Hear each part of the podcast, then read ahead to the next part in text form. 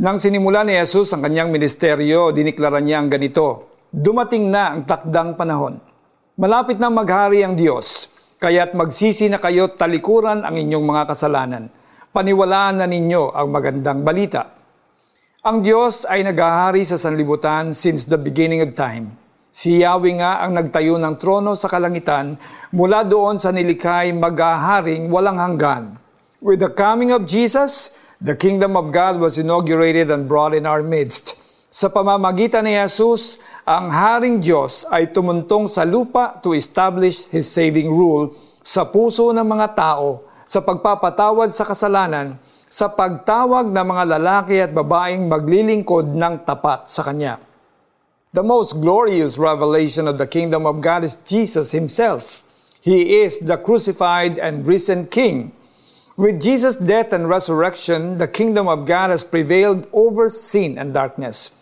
Meanwhile, hihintayin natin ang muling pagbabalik ni Kristo upang maghari sa bawat bansa, lahi, bayan at wika. At sa kanyang paghahari, itatama niya ang lahat ng naging mali sa mundo. Habang inihintay natin ang araw na yon, we are to keep praying, Your kingdom come. And when we do, dinideclare po natin that God reigns in our lives. Nabubuhay tayo for His glory alone. Also, we should be working with God in building His kingdom on earth. Paano? Sa pagsasabuhay ng kingdom values of love, mercy, goodness, righteousness, forgiveness, justice. Sa pagsunod sa halimbawang ipinakita ni Kristo sa paghimok sa lahat na tumalikod sa kasalanan at manumbalik sa Haring Diyos.